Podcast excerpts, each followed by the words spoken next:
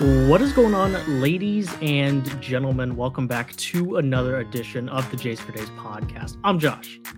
He's Josh. We got Jays Jumpers, Jaren Jackson Jr.'s, Ja Morant's, Joe Johnson's, Jaw Raffs, of course. We've got Jays. We got him for days. Josh, how you doing?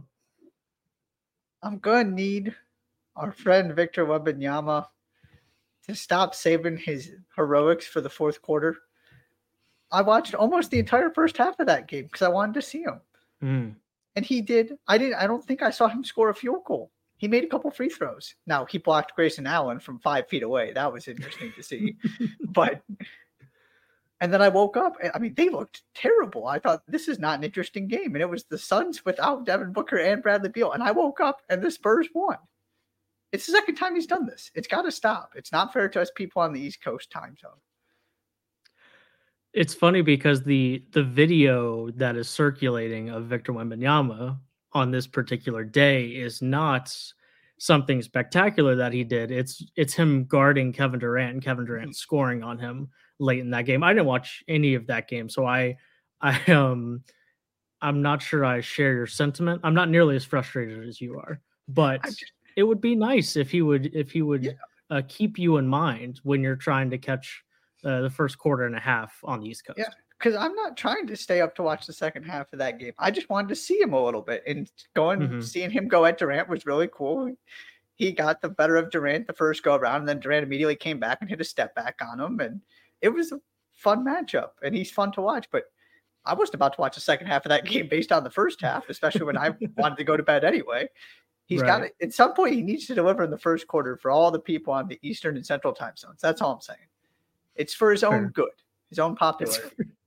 You're right. He's struggling for popularity, and he needs more people on the. East Coast to to be a fan of his. You're correct. Right. Correct. Um, thank you so much for joining us on this Wednesday afternoon when we are recording this. Josh, we are five days away from the beginning of the college basketball season. It is November 1st. Season starts on Monday, November 6th. We have gone through all six power conferences in great detail. Now it's time to turn our attention to the the country as a whole a little bit, try to to cover a few things there.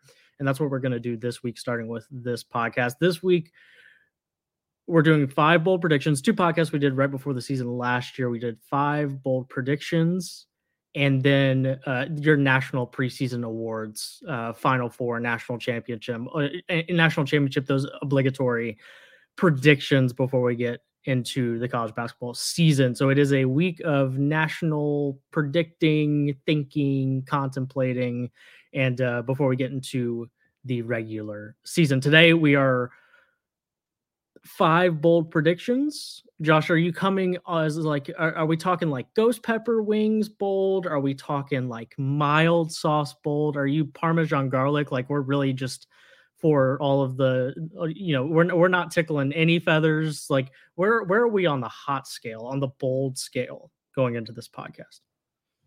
I've got a couple that are not as out there and a couple that are fairly bold. Mm. so it depends on the specific one. Fair i like that. I have a it's, I, have it's a, I got a combo. Sure sure. Um I feel like I, I preface this with the following every time we do this, but like there are a couple on here that I would go to bat for. There's a couple on here that I am not totally sure I believe. I like to play with I, I take some liberties with that line because I that makes bold predictions more fun is ones that you're that you could see happening, you wouldn't bet on it. It's very different than than trying to pick when we are previewing conferences, trying to pick a, a conference regular season champion that it's it's no fun if I only came up with predictions that I completely believe in. Right. Exactly. Yeah. Okay. Anything else we need to unpack before we get into these bold predictions? I don't think so. I'm ready. All right. Number one, hit me. I did this last year. It worked. I'm going to do it again. At least half of the teams picked to win high major conferences in the preseason will not do so. Mm. Do you have the list how... in front of you? Yes. Okay. Well, we'll talk through the teams. First, would you like to guess how many of last year's preseason picks of the high majors won? We did this last year too.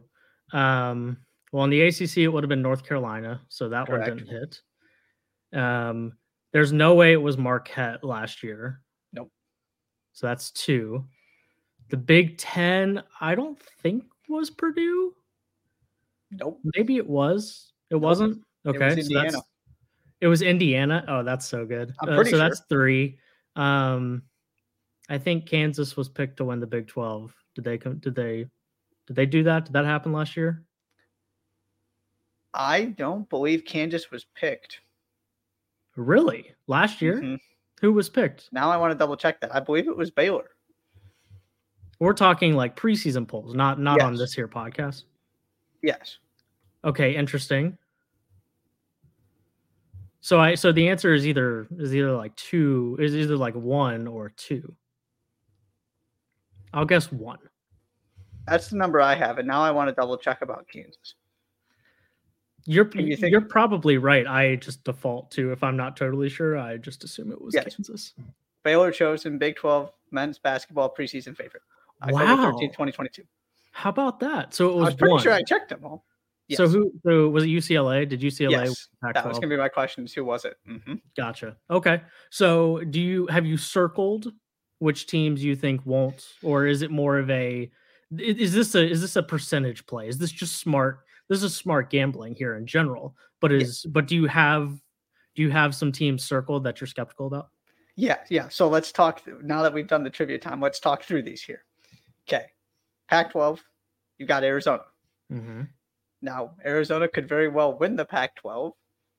I also wouldn't be stunned if the team with Caleb Love doesn't win its conference. Yep. So, therefore, that's an automatic question mark for me. Mm-hmm. Then, and I just have these in, oh, I have them in alphabetical order. So, next, you've got Duke in the ACC. I do think Duke is going to win the ACC. That one, I don't feel. You could see a world in which the freshmen aren't quite ready and right. They didn't win it last year, and they're returning most of the same team. Now, I think you agree with me. That's not the one I'm looking at, but they're there. Kansas And and and and Duke being the most talented team in the ACC does not always mean that they win the ACC. Exactly. Right. It wouldn't be stunning to see them not win. Mhm. Kansas is now anchored by a player that has not had an awful lot of success the next couple seasons, last couple seasons at Michigan. Mhm. Now, do I think Kansas wins the Big 12? Yes, that's the one. Actually, that's probably the one I'm most confident in. Then Marquette in the Big East. It's not that I doubt Marquette, it's that I just think any of those three teams could win. And you're Mhm. basically doing a pick 'em. So give them a 40% chance because they did it last year. Mhm. And maybe you even decrease that because you're now taking Olivier Maxence Prosper off of that team. So, and the idea of trying to do it back to back, I, I don't feel great about Marquette's chances. Purdue, I feel very good. Now, Michigan State could end up being the best team in the conference, but again, Purdue's not the one I'm looking at. Mhm. And then the next last one is Tennessee. I will never feel incredibly confident about Tennessee's ability to win the SEC in a year where the SEC has a lot of good teams in it. Mhm. Right. It maybe not it might not be that one team where you're looking at Kentucky going, "Oh my goodness, they're head and shoulders above everybody," because that's just not where they are. Or in Alabama that's absolutely loaded. But between Kentucky, what Texas A&M is bringing back, I that one I don't feel great about either. So I would kind of break it into two tiers. If I had to pick three, Arizona, Marquette, Tennessee, but I think there's a world in which at least one of Duke, Kansas, and Purdue don't win as well. I was I was watching back some of Tennessee's win at Michigan State in exhibitions. First of all, I can't tell you how down I am for for uh, charity games that are exhibitions between top 15 programs. We had three of them this weekend, right? Three. Purdue went to Arkansas. I mean, Oh. Illinois is not a top 15 team. Yeah, but that was But Illinois, Kansas was a really Kansas good and- game too. and then you had a one point game in uh, in East Lansing. So I'm all the way here for that. Um, I was watching that game back in, and they definitely have more pop than they did last year. I I still have the same concerns about Yeah. creativity. I was I was looking. I've, I've been trying to put my finger on a stat that maybe that that I can look towards for teams like Tennessee, where I talk about offensive creativity. And I think it's fallen on assists to field goals made ratio without like a truly like elite playmaker or a really dominant big. Because teams like Marquette were like they were like eighth in the country in assist field goal made ratio, but they have Tyler Kolek. Right. And UConn was like second. Maybe it's maybe it wasn't they were top 10, but they have a guy like Adama Sanogo who and you're just gonna pass the, right and Donovan Clingan. So you're just gonna pass it. And, and, and Tennessee doesn't really have either of those guys. Mm-hmm. Like Dalton Knecht Connect, excuse me, is is really is really good. I was impressed by him, but I still think if the if the three pointers aren't going down, and they won't be like sub 230 like they were last year in that category, but I still think that they'll have days where they have the exact same issue. Anyways, I think you know the other part of it is that just that there are four, if not five teams in that conference that I think could possibly win it. Yep. Right. I'm yeah, gonna stick and, on. Sorry, I ahead. think it was easy even last year to okay, maybe you weren't feeling great about the Big Ten because neither of us thought Indiana was going to win. Mm-hmm. The other, it's not like there were all of these very big question marks last season, and it still turned out that only one of the six won. You know, there just is some of that that always happens. I'm going to stick on the conference thing. I've got a couple conference things, a couple player things, and a coach thing. But uh, we're on the conference, so I'm going to start here. I'm going to start in the ACC, and this is interesting because this was a conference that you said you weren't that worried about Duke. My first bold prediction is that North Carolina wins the ACC. Mm. I'm I'm madly, hopelessly, helplessly in love with Elliot Cadeau. As we all should be. I'm I'm in love with his game. I I made a mistake of going through a game in which they're playing St. Augustine's, and now I'm convinced he's the best freshman ever. Um, not really, but the point being is that I think the experience with North Carolina is going to be so different this year. Ironically, with a guard who's also wearing the number two, but on top of that, I think there's a bit of an overcorrection with North Carolina this year in the same way that there was an overreaction to what they did in the tournament two years ago. Sure. And we've talked about that a million times. I think there's a little bit of an overcorrection. Like, I think it's ridiculous that Miami is ahead of UNC in most preseason team rankings. I think they were ahead of them in ACC preseason polls. Duke got most like North Carolina. I think it was like 13 first place votes for Duke, two or three for Miami, and one for North Carolina. But but Miami was comfortably in second behind Duke in the preseason poll. I'm not totally sure.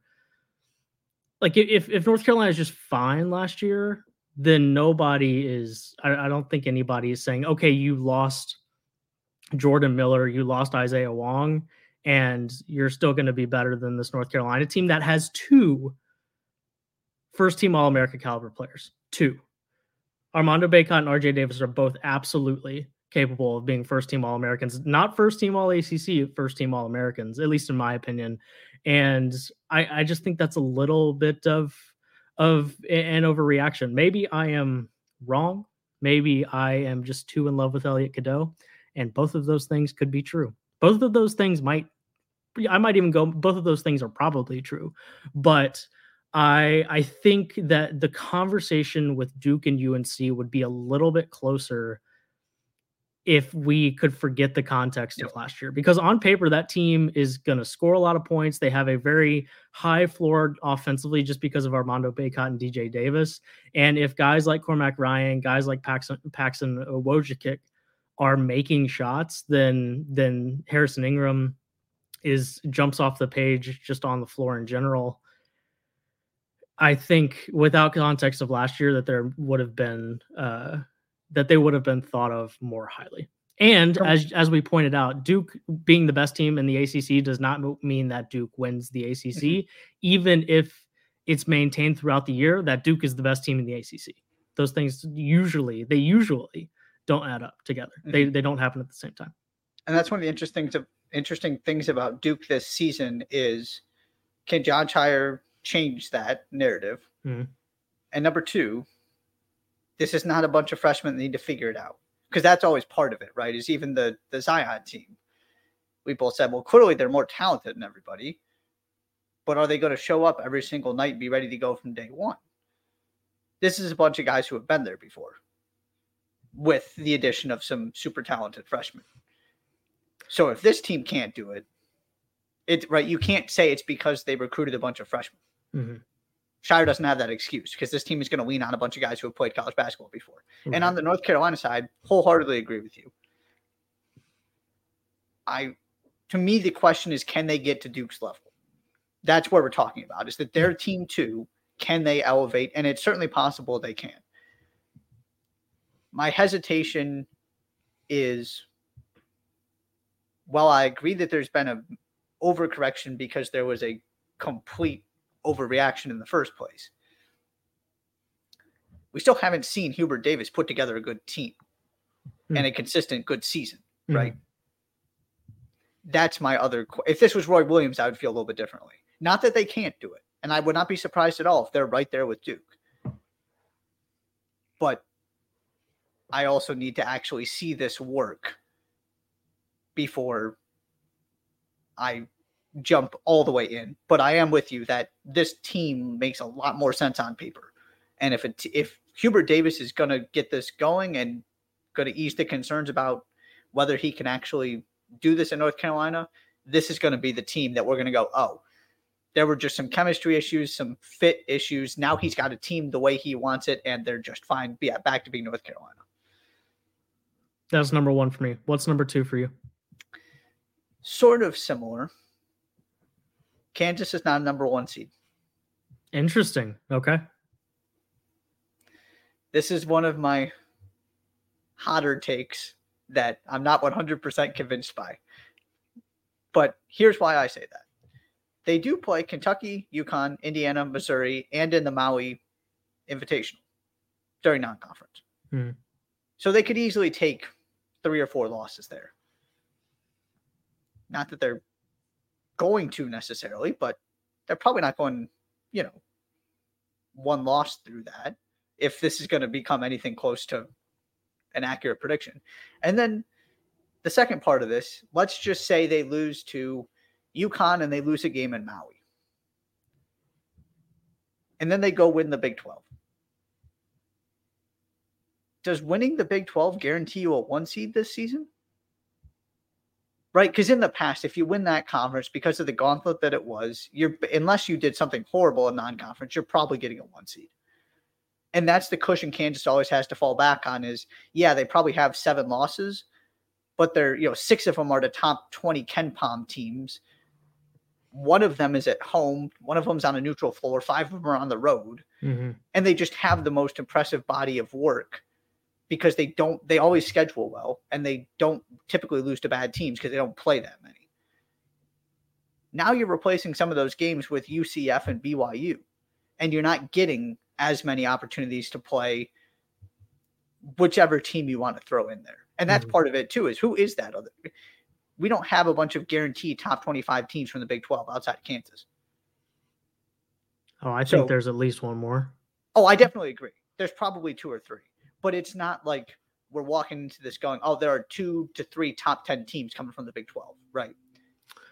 I think there are two, but the, but I think hmm. Houston is a guarantee. I think Houston is a top 10 team. Yeah, but okay, after that, I'm not. I, I, I would fair. be willing to have the conversation. Yeah, that so there's probably that's probably the second team, sure. But it's just not. If you add teams, it's not as strong, even with the ten teams that were there. I could just see a world in which Kansas stumbles a little bit and this doesn't go perfectly with this kind of reorganized roster. Mm-hmm. And they just can't compensate for it by playing Big 12 game after Big 12 game because some of those are now against lesser opponents and you don't get to play Houston twice, Baylor twice, Texas twice, you know. I think my main argument would be who is getting the three number one seeds over like if Kansas wins the Big 12 who's putting together which which other conference winners are mm-hmm. putting together a good enough resume to to to take them over i'm and maybe the answer is it's a it's a team that is a mid-major team that's going to win a ridiculous number of games but i would because i don't think the winner of the Pac-12 unless they win 20 games, 19 games, and Kansas wins it going 14 and six or something. That that the Pac-12 gets the nod over them. I think the same is said with the ACC. So I'm operating in a world where Duke is a one seed or North Carolina.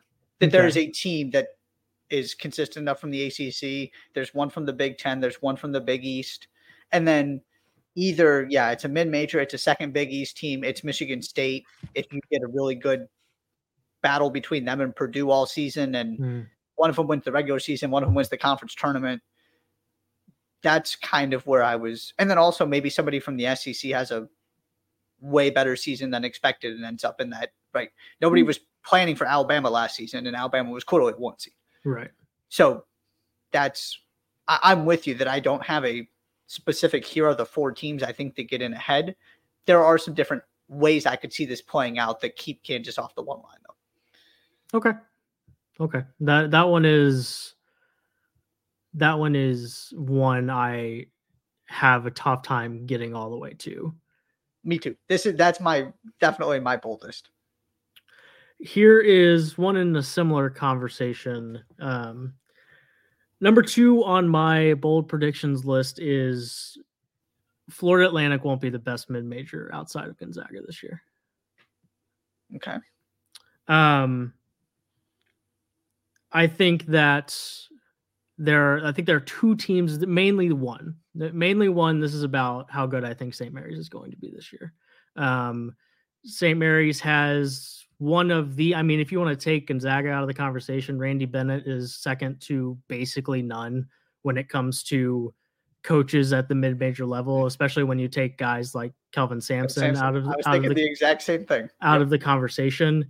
And we're we're just kind of past the point of Randy Bennett has success based on getting like lucky with a certain set of players. Um, I think Aidan Mahaney is going to be awesome this year, and I, I think that I, I, think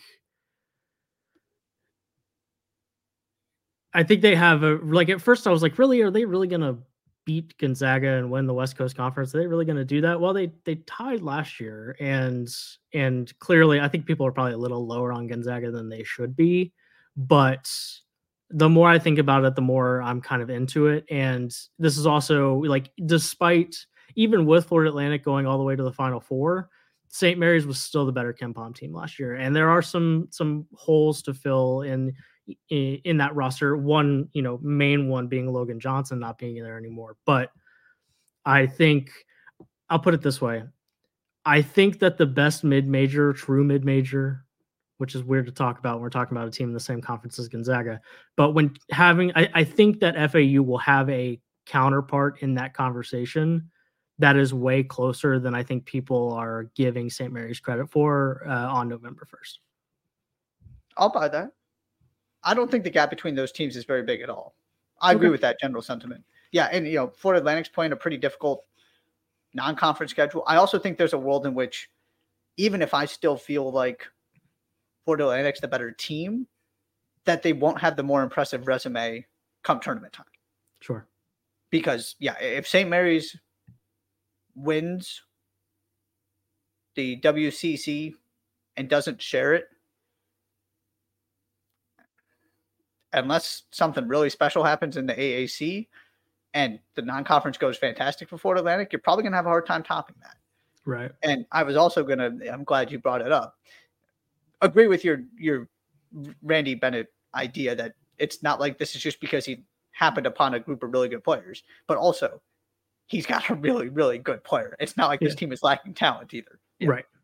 Yeah, he is on my short list of uh, like what he did against Gonzaga in in conference play last year, kind of late in that game when they played at St. Mary's. Was I was watching it again this this afternoon and it was it was really really something special. So i'm i'm really excited about that battle in general and how big of a deal those two those games that st mary's and gonzaga play are going to be. And i think we'll i think we'll have those two teams in conversation those two teams being st mary's and, and fau for a lot of the season. I agree with that.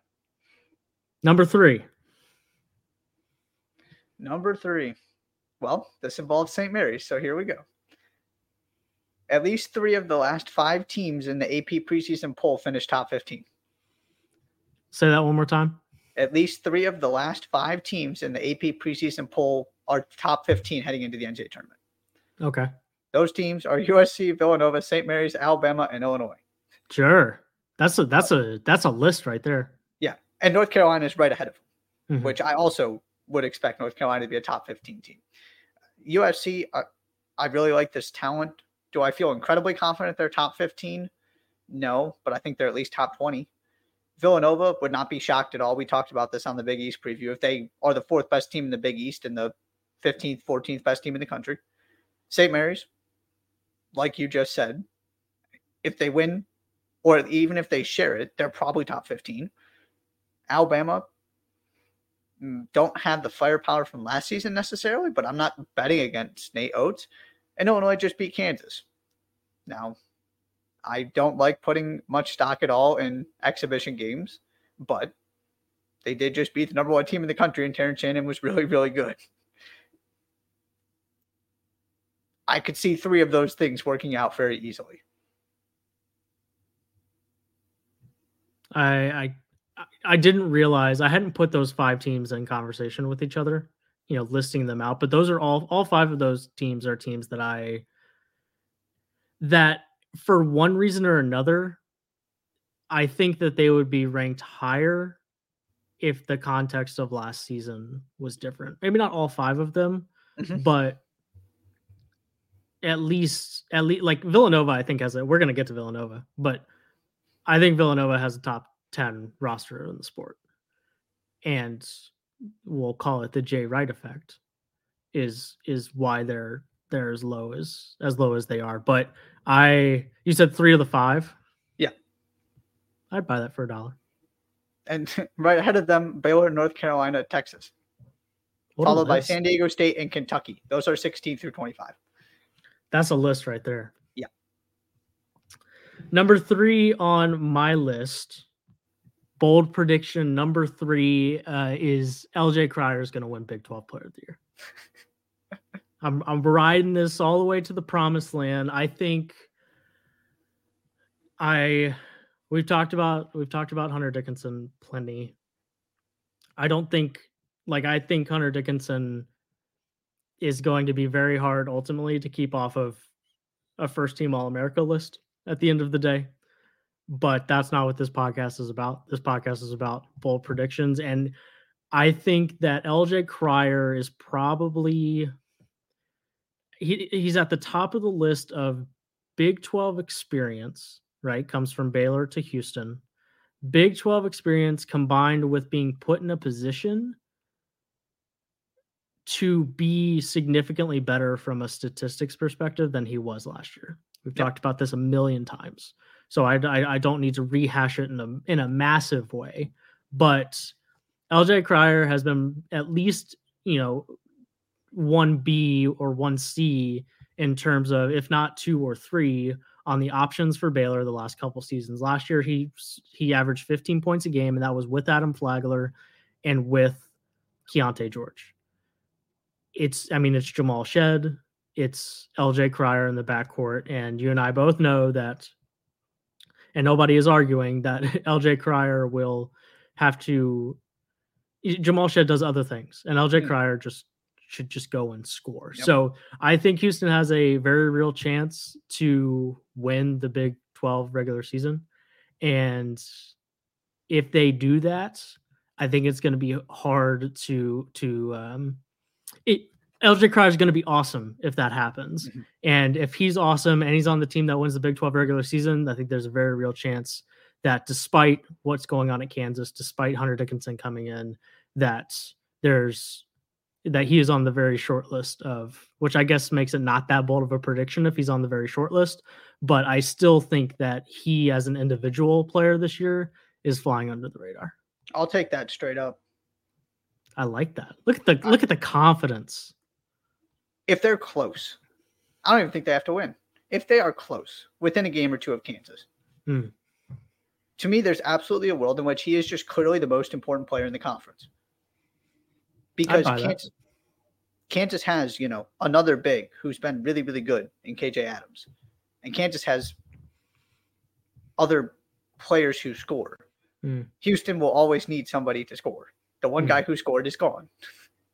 And yes, and, and, and, and also the one guy who scored, who's gone, was also a first team All American. Yes, exactly. And Jamal Shead can score. I love Jamal Shead.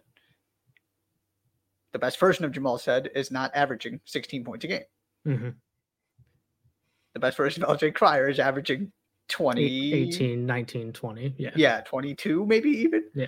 I, if you ask me, yeah, who my prediction is, I would go with Cryer. Absolutely. Love it.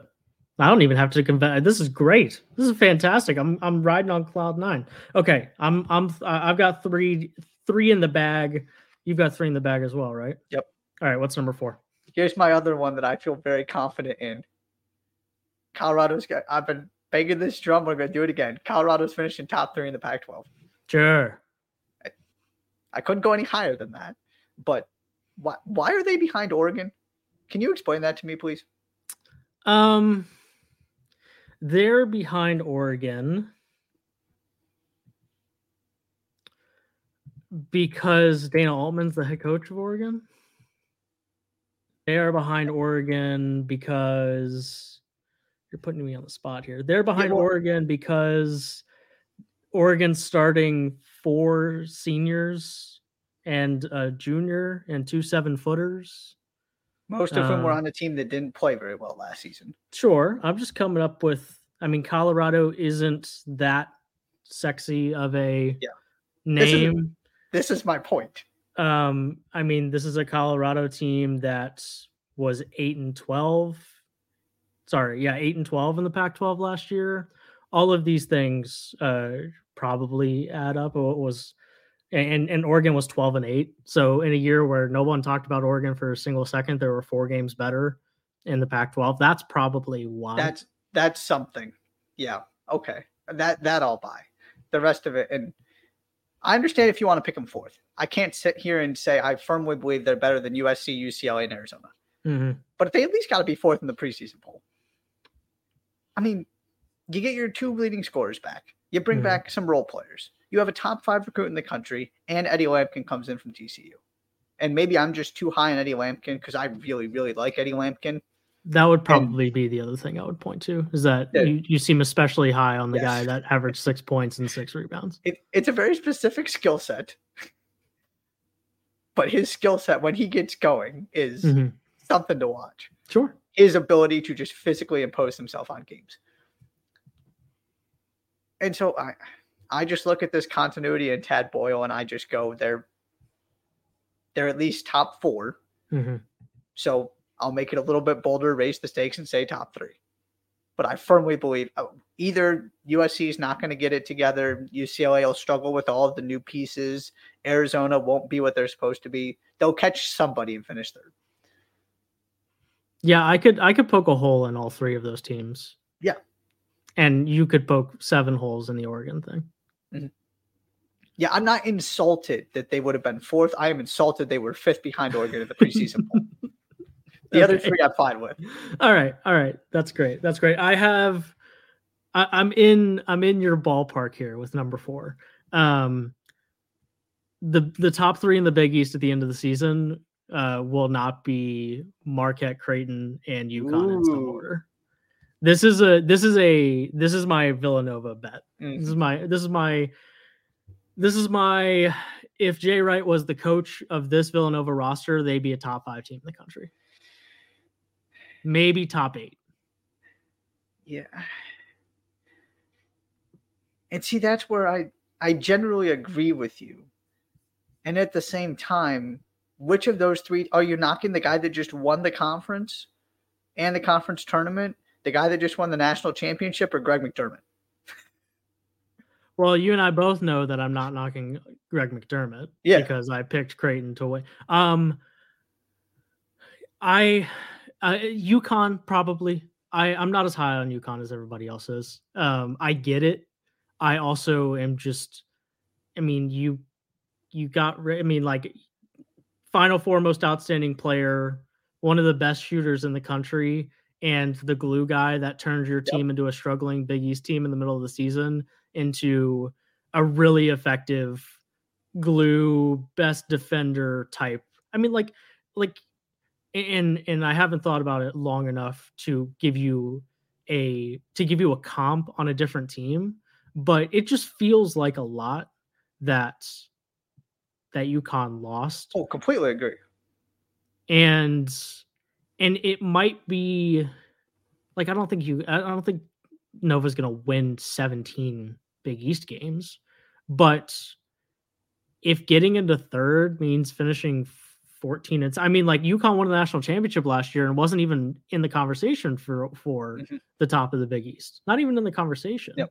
So, and I've told yeah, I've, I've I've offered up my feelings on O-Max Prosper being overlooked and how difficult it is to repeat in the conference. And I think that it, you know it, it's a deep conference that's not going to that's not going to see a team really run away and win 18 conference games. So 13 and 7, 14 and 6, getting you at least, you know, a share of third, getting you solo third. I think it's I think it's a possibility and I just think that, you know, it's a it's a team that's had bad injuries and up like with all due respect to Chris Arcidiacono, Chris Arcidiacono is not a high major conference starting point guard, and that's what he was for most of last season. Um, there was some weird stuff after Cam Whitmore left with um, with Kyle Neptune, you know, saying weird things about about Cam Whitmore. So I'm not totally sure that that was a great marriage. Mm-hmm. Um, you've got a healthy Justin Moore who's capable of being the best player in any Big East game, as far as I'm concerned, and it's not like you brought in a bunch of highly productive mid majors. There's one mid major guy in there, but we're talking about guys that were at Washington State, guys that were at Maryland, guys that were playing uh, high major competition last year, and all five of their starters, projected starters, uh, were double digit scorers last year. So I just think it's going to be like all of their guys outside of the starting, uh, outside of Justin Moore, like between six seven and six eight. So it's going to be switchy. It's going to be fast. It's going to be lots of threes. It's going to be those things that that that Vir, Virginia Villanova does, and I think, like I said, I think it's a really talented roster, and I don't think Kyle Neptune's getting as much credit for some of the momentum that was created at the end of last season that just fell short because the hole that they had dug themselves was so mm-hmm. big. You don't have to sell me one bit on Villanova. I it, it leads to top 15 team for me, probably top 10. I'm mm-hmm. right there with you. My where I separate that and why I made the point about the other Big East teams is I'm not absolutely I can see a world in which they finish third. I'm just not super confident that they're actually on paper clearly better than those other three. They're sure. in the conversation. To me, this is about the Big East has four of the top 10, 12 teams in the country. And we're acting like they have 3 mm-hmm than it is Villanova is not getting properly placed in the Big East. Does that make sense? Sure. That's and, my- and, and to be and to be clear, when I I'm going to put out Big East power rankings, and Villanova is going to be fourth. So this is this is not in this is not a I think they should be slotted in the three spot ahead of mm-hmm. UConn or that they're gonna finish second. Second, I just think that the conversation seems to be top three in a lot of Big East conversations, and I yep. think it's top four. I'm right there with you. Yeah. What is my fifth one's a doozy. What's your um what's your number five? Mine's kind of wild too. This okay. is my other bold one. Okay. San Diego State is not winning the Mountain West. Yeah, we gotta get some mid-major at, at the expense here. of who? Well, you got two choices. I mean, Boise State was in the ballpark last year. And I know New Mexico kind of went into a tailspin and crashed pretty spectacularly, but that's two awful good guards. These are three really, really good teams. I don't think San Diego State's going to be terrible, uh, or that they're going to completely underperform or underwhelm. I just I look at their roster, I look at Boise State, I look at New Mexico. They did lose some pieces. It's not like they're just bringing back last season's team. They're bringing back parts of it, but that's also a team that struggled to score and lost some of its scoring.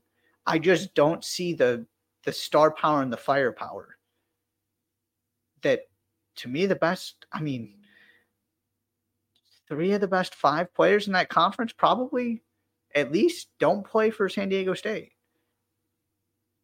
they're going to probably have a first team all conference guy maybe two but even go look at the preseason predictions it's not like they're from a talent perspective head and shoulders above everybody so this is my kind of wild let's just throw caution to the wind and have some fun. And I'm very locked into this New Mexico team. I was last season as well, and then they started losing all over the place, and then I couldn't talk about them anymore.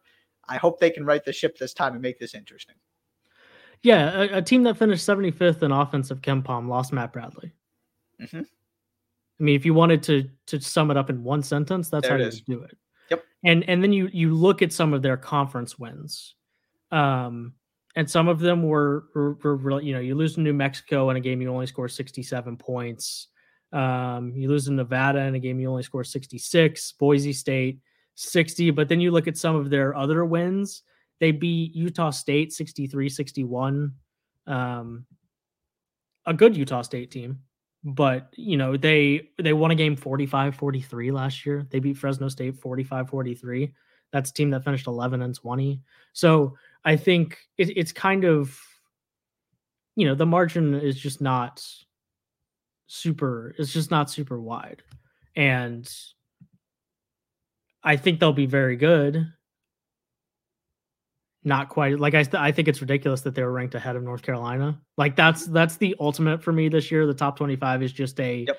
who did we see play basketball most recently, right? And then we rank them like that because I just like when looking at it on paper, I have no idea how people think that San Diego State is mm-hmm. better than than North Carolina. Yeah, I no they're a border borderline top twenty five team, and I could say the same for Boise State and the same for New Mexico. Sure. So I think I think it'll be close. I I, I certainly don't need any talking into that being a, a conversation that that when we get to February first, that who's going to win that conference is up in the air.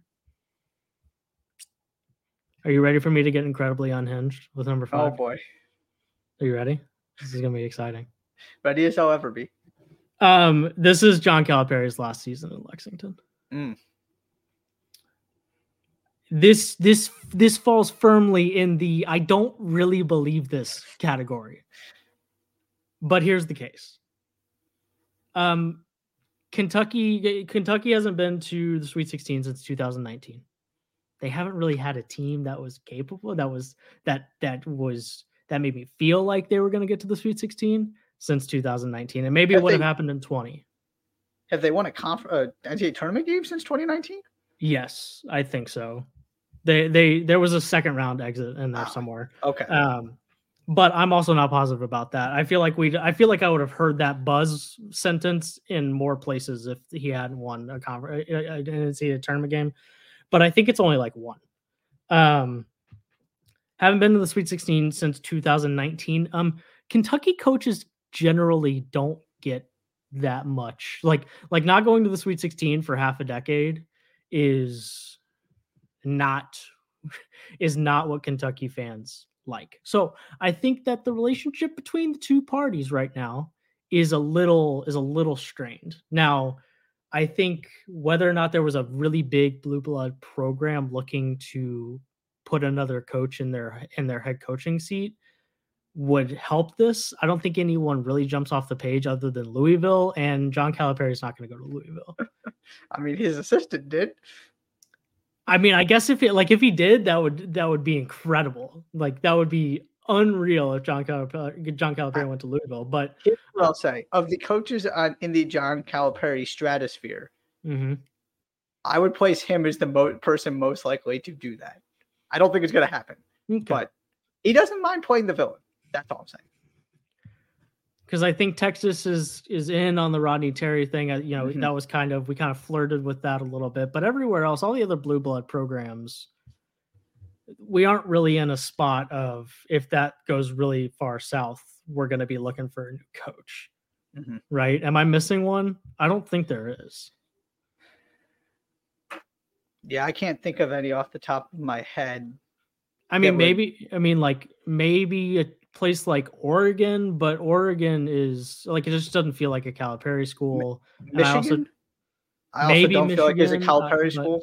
Yeah, I, I also, also, don't think that job's open next year. I don't think so. The, the, one was Texas, right? And I am with you. Michigan might be better than people think that they're going to be this year. Um, yeah. So that's that's part of this is that makes it less likely than it already is, but so so that's the the nature of the situation in Lexington right now is definitely not sunshine and roses. The other part of this is kind of what we've alluded to a little bit in the SEC, but there are like five teams not named Kentucky that I could talk myself into winning this conference. Mm-hmm. And that doesn't even include Florida, which I think is a sneaky like Todd Golden welcome to the party kind of team that they could kind of sneak themselves into at least okay that's a good team in the SEC conversation. I also just don't think we we talk a lot about, you know, awesome. You have a bunch of freshmen. Do the freshmen fit in together? Great. You have so many transfers. Do the transfers kind of fit in together? And two of the guys that jump off the page when it comes to Kentucky are Rob Dillingham and DJ Wagner. And I'm not totally sure that those guys are capable of playing together. And what I definitely know is that there's nobody on that roster. The last thing you need with a bunch of freshmen is not having a guy to facilitate the ball. And Kentucky doesn't have a guy to facilitate the ball. Like it's it's Antonio Reeves in the backcourt alongside of them, so he's not going to do it. He's going to shoot the basketball. Um, Justin Edwards isn't that's not how he's scouted either. So nobody really jumps off the Is it just going to be a bunch of freshmen kind of running around and playing here your turn, here my turn and you end up in a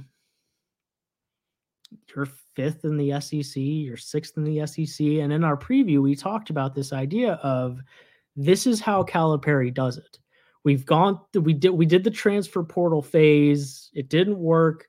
We're firmly back in dominating the recruiting trail, you know, era. Shouts Taylor Swift.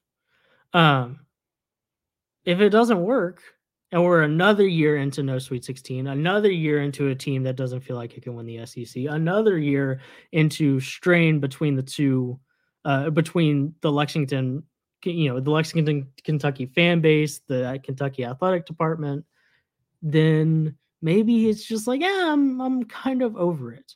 And like I said, this falls very, very firmly into the I don't really think John Calipari is going to get fired after this year. This also includes either A, fire, B, decide to go somewhere else. So that's yep. the to make that clear. I didn't say that Kentucky is going to fire John Calipari. I said John Calipari's last season in Lexington, and that can be achieved in a couple different ways. So there's my there's my attempt to piss off or find some new fans in Kentucky fans who might also be tired of John Calipari and want a new era in Lexington. They did beat Providence last season. I forgot about that. Mm, there you go. There's your NCAA tournament win. And then they lost to Kansas State. So you were spot on with the second round exit. W. Yeah, to me, this is more about John Calipari walking away than it is Kentucky firing John Calipari. I think you're right. But if this goes poorly, I would not be surprised at all if that happens. Now, that's a big if. And the other interesting part of this, now I was reading Kyle Tucker's piece in The Athletic this morning, and he basically made the case that in talking to people, some of the former assistants and stuff basically said he kind of stopped coaching and stopped the player development part of it. He lost all of his assistants mm-hmm. who were really, really important to this. People like Kenny Payne, and there's a whole list of them. Mm-hmm. And finally, now that he's restructured his coaching staff again, it feels more like Kentucky of pa- of the past when they had tremendous amounts of success. Sure. You combine that with a roster that feels much more like a rock a Kentucky roster of the past, and maybe this all works out. It does seem like there have been some intentional changes and a recognition that this can't continue to go this way. Right.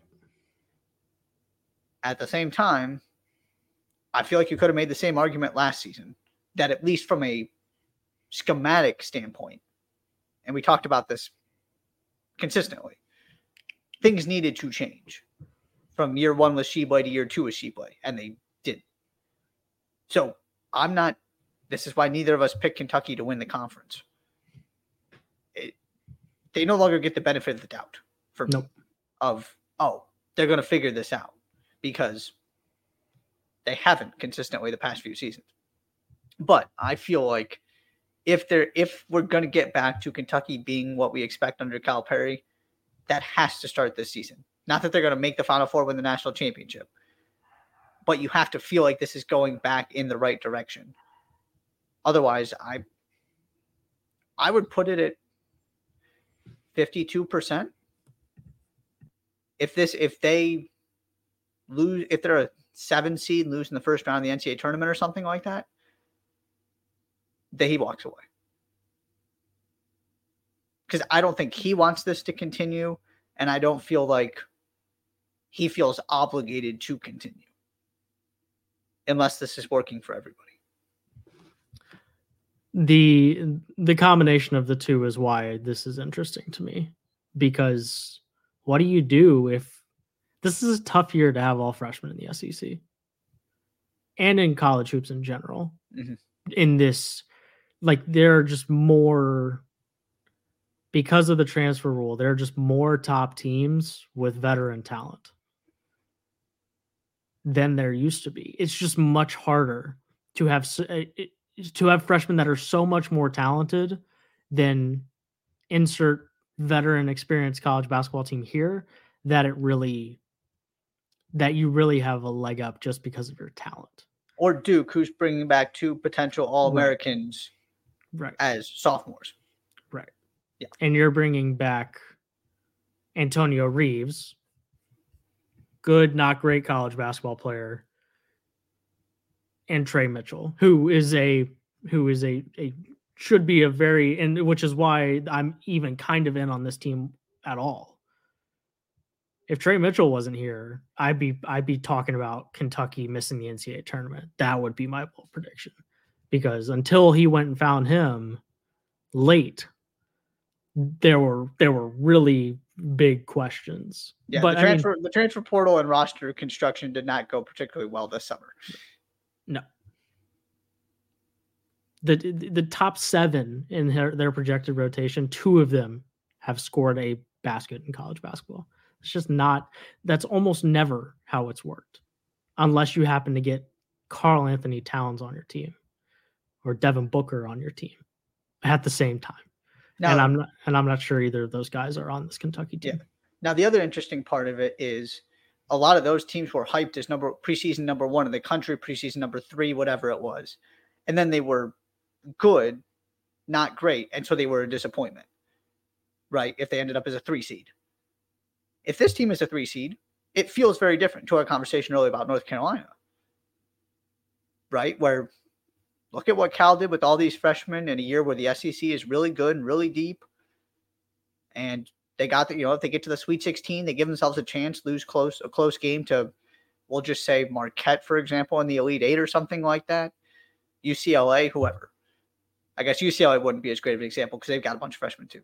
But you know, Marquette or Creighton or can whoever, you know then it feels very different and you feel like okay there's at least something going in a positive direction here and maybe some of these guys one or two or three these guys decide to stay for year two. And now all of a sudden you're in a position like duke was this season where oh my word they have five star recruits and potential national player of the year coming back after a really good freshman season. They brought another recruiting class in they added this transfer and now all of a sudden kentucky's really in business. So it's just a very interesting you know, what is good enough with this team that nobody's looking at going, that's the best team in the country on paper. Hmm. The thing about the thing about Kentucky, I think, is usually the guys that can that Calipari gravitates towards in recruiting. They're either guys that so obviously have to go to the NBA, or you're just not that impressed by in general, and so they don't like. Very rarely do they have a guy like Kyle Filipowski that mm-hmm. was really good last year. Yep but he doesn't exactly fit into a archetype that is sought after at the NBA level because that's why he's back. And uh, I, I think he, I'm curious to see how this goes for him this season because he can do some. It's not like he is a unskilled, unathletic big. No, but he is he is not a prototypical right six eight wing, three and D three level scorer kind of guy. Right. It's the same reason why Luka Garza played it was a back to back it was a back to back national but player. He's such a he's such a better athlete than Garza. Sure, but he's not the archetype that I mean. If he was, he wouldn't be here. Right. He you can't look at it and it's almost the Wembanyama thing of just what exactly. And not, I'm not trying to compare the two, but what exactly does he? Right. He's not a rim protector. He's not a sharpshooter. He just does a lot of things well and presents matchup problems because he's so tall and can handle the ball and can pass and can shoot and do all these things. But you, but you're right. That it's not a oh we've got ourselves a rim protector. We've got I, I guess and that's what Wembanyama is doing is that man is just a incredible headache when you're trying to shoot the ball. Filipowski's not that guy, right? There isn't that one thing to point to. Go this is how he translates. I still think there's a. I'm very optimistic about his NBA future. I'll say that the point just being is that like yeah. Cal Filipowski was light years better than right. Chris Livingston last year. Chris yes. Livingston got drafted in the NBA draft, mm-hmm. yep. and Cal Filipowski is playing college basketball. Right, and that's also part of Cal being so focused on NBA development. Right, is that's just kind of understood. If you can go, you go. Right. So that's a fair point. That maybe this team, it doesn't matter how it goes. Most of these guys are gone. There's just I could see a world in which sixth and seventh guys want a chance to be the stars, and all of a sudden you can and you have a good season. Maybe there's a way that this really turns around quickly for Kentucky, but that's a mm-hmm. big if. That's my last one. Going out there with a bang. Go. There you go. You got anything else? I'm gonna need your Columbus crew to take care of business here. I have them winning MLS Cup. Just wanted you to know that. Sure. You know how many seconds of Columbus Crew action I've watched this year? Zero. That's correct. So I'm I'm locked in. Clearly, I'm locked in. I'll, I'll see what the issue is. But okay, I'll, I'll I'll I'll talk to him. I'll talk to him. I think that's a good pick, though. Having knowing absolutely nothing, I think that's a really great pick. There you go. That's all I got. The Nuggets won a title too. You know that was the whole thing, right? Yep. I want the Denver Nuggets of of the MLS. Yep. You gave me the crew, and the crew won a title, yep. and now the Nuggets won a title. So it's all good. It's all gravy at this point. All right.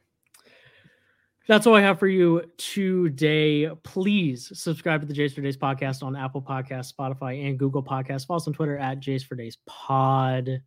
And uh, we'll be back in a couple days with uh, with preseason awards, first team All Americans, that kind of thing. So we will see you then. Thank you so much for listening to this edition of the Js for Days podcast. I'm Josh.